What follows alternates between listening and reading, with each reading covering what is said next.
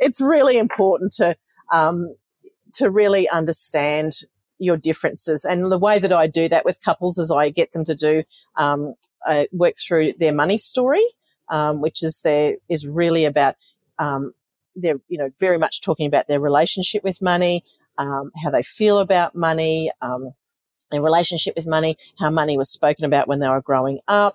Um, what were their parents' relationship with money? Uh, you know, all those sorts of things because we're, you know, our, our beliefs are, are, formed when we are children. And then obviously our experiences and our, our lives reinforce and further ingrain those beliefs and stuff like that. So, and if, particularly if you've been in a situation where things haven't gone well around finances in a, in a former relationship, it's really important to, um, is to talk through that